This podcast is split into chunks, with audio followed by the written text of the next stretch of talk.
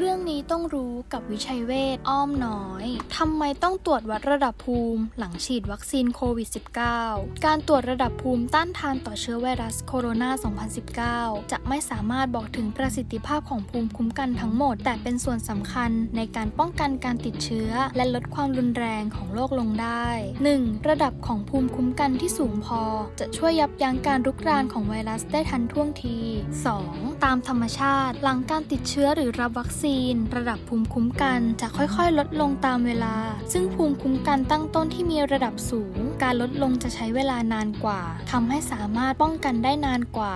3. อธิบายได้ว่าผู้ที่ฉีดวัคซีนไปนานแล้ว อาจจะยังติดเชื้อได้ แต่ก็จะไม่แสดงอาการรุนแรง เพราะมีภูมิที่ร่างกาย สร้างขึ้นมาต่อสู้กับไวรัสได้ในภายหลัง 4. แม้ว่าเชื้อกลายพันธุ์ จะมีความจำเพาะต่อภูมิต้านทานต่อวัคซีนลดลง แต่ภูมิต้านทานในระดับสูงยังมีประสิทธิภาพในการยับยั้งเชื้อกลายพันธุ์ได้ดีในระดับหนึ่ง 5. ช่วยลดและป้องกันการติดเชื้อ 6. หากติดเชื้อจะช่วยลดความรุนแรงของโรคลงไปได้มาก ดูแลชีวิตด้วยจิตใจ โรงพยาบาลวิชัยเวชอินเตอร์เนชั่นแนลอ้อมน้อย สายด่วน